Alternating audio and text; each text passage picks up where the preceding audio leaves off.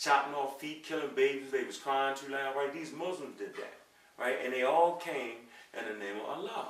So when you're a Muslim, you really giving credit to your oppressor once again. But I guess we just didn't know that we ain't studied enough. So for all you black Muslims, right?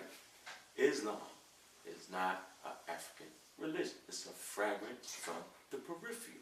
It's a fragment from the outskirts of African culture. We probably was trying to throw that stuff away. But time they come in, Somebody they went and picked it up they out the picked it up trash. off the, out the trash. they said, "Oh, look at that." We was like, "Dude, that don't really work." we was throwing it away. Y'all can have that. It's amazing. So no, just because we was conquered by Islam first, right, doesn't mean that that's a African way of life. I hear a lot of Muslims say, "Well, uh, Abraham was a Muslim." That don't make no sense. You ain't got no Islam before the Quran, no matter what you try to say. In actuality, the Quran is nothing but a Jewish writing. Go to Walter Williams, he'll tell you that the Quran is Jewish writing. All the stories that you find in the Quran, you can find in the Bible, But for sure. do we do we need I mean say we say God for the lack of a better word, Right. but don't we need a God concept? You need something. But whatever it is you need, it damn straight better be getting you out of the situation you in. That's the point. Whatever it is you think you need, it better be getting you out the situation you in. It don't make sense to have something that don't do nothing for you. Right? Why have this great God and you can't use it to get you out that situation? We've been looking for Jesus Christ. The nigga is really late. You talking 2008. That's 2,000 years we waiting on him. And if you really read the book, he's supposed to come back in a little while. You know what I'm saying? You beat the book of Revelation and say, I'll be back in a little while. If I'm coming to you and say, yo, man, I'll be back in a little while, and I come 2,000 years later, you're going to say, man, you late. You said you'd be back in a little while. So the truth of the matter is, whatever we need to make up, we need to make up concepts, ideas. We need to make a spirituality that protects us against the things that oppress us. That's we, we need to make up a culture, make form a language, right? That keeps us informed and instructed on how to diffuse the thing that's killing us. We need to construct ideas, institutions, and languages uh, that will help us control and maintain our natural resources. Because it's through these resources we can use to build our culture. It's through these resources we can use to feed our babies. That's like number one law of nature, survival. If you're not controlling those components that control your survival, then you're depending on somebody else for your survival. And who are we depending on for our own survival? The very thing that put us in that uh, situation in the first place. The very thing that's oppressing us from the beginning. We're depending on them for our survival. We don't make, we, we, we don't grow out food anymore. Uh, we don't have. It, we talk about a revolution. If they close down the food markets, what we're gonna eat? If they close all the stores, we're gonna get our clothes uh, clothes from. We're not in control of our natural resources, and the point of the matter is, Africa is one big giant resource. I mean, whatever it was, right, that allowed us to have that much natural resource, we need to figure out what it was. We need to give back and get control of natural resources. If you look at India today, right, they're in control of their natural resources. I mean, they like a world power now. And the only reason they're a world power is because they continue to follow their religion. You got a couple nuts that jumped off the bandwagon, play Christian, right? But then, but in the end of the day, right, they go back to their spirituality, and their spirituality allows them to maintain and own and operate their own uh, natural resources. It's about economics. The first principle of the universe, right, is clearly stated by Dr. Leonard Jeffries, as he looked me in my face and told me, is the natural resources. Economics. You, spirituality should be, uh, look at white man's spirituality. Go ahead. His spirituality is this, it's deep, he got a deep spirituality, yo. It's right here. It tell you right here. And God we trust. Yeah. His spirituality is on the money. They got a picture of God on the front. And they got a picture of God on the front. Jesus Christ losing his hair. It's the same thing. It's the same thing. On the back, he tell you where he stole his signs from. Bam. You know what I'm saying? He tell you where he stole his signs from. He give you all African concepts. He give you the eye, all seeing eye was really pineal gland.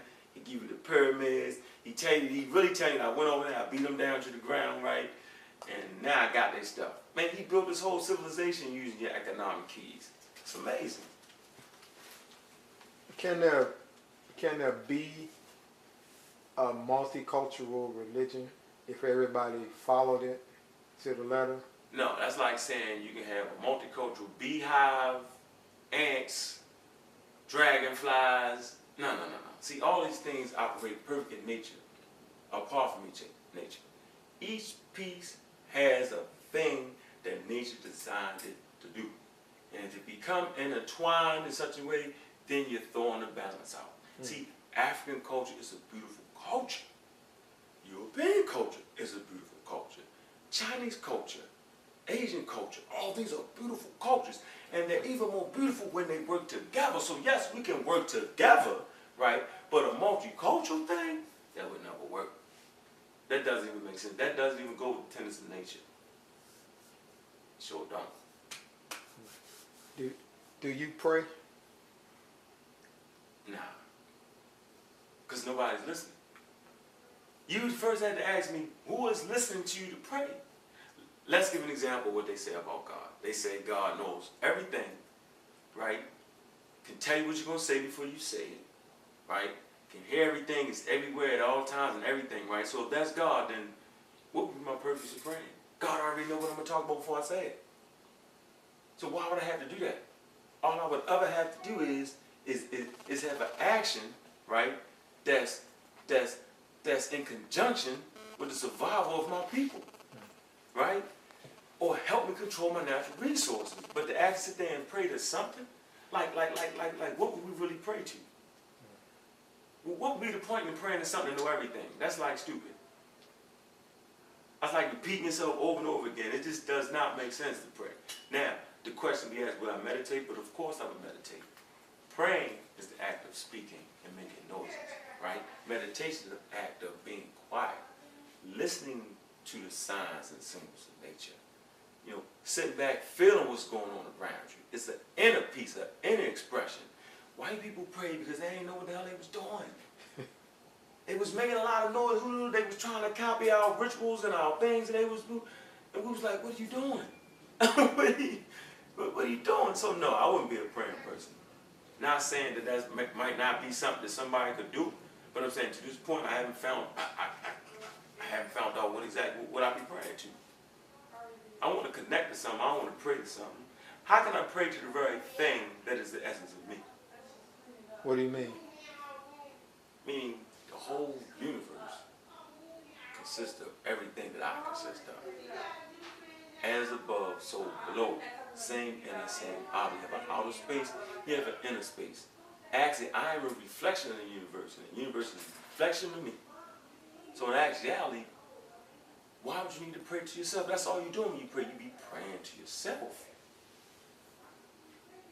We need to pray to myself. Okay, if you know you're saying praying to yourself. If if in the beginning, you know, nothing existed, Right, you know, except this creator. right. You know, how does that get to me? What is that in relationship to me? Uh, first of all, I'm my own creator. Because it was my mother that created me, and it was her mother that created her, and the process is never ending. There is no beginning. What you ask me is, how do I get back to the source? In actuality, I am the source. I'm an aspect of the source. I'm a reflection of the source. So the way to stay in contact with, see, see, that's what they do with the religions. They break your power cord. They unplug you. Meaning, they give you their cultural expression. And we can be honest, the Bible and Quran, right, are nothing but a family book. Hmm. And in that family book, their primary ancestor is God. And from God made Adam and Noah and so on, all the way back to Jesus Christ. So they're giving you a family history on how they uh, dealt with their deity and how their deity dealt with them. They're giving you an ancestral link back to God. The truth of the matter is, we're not an ancestral link. So the key for us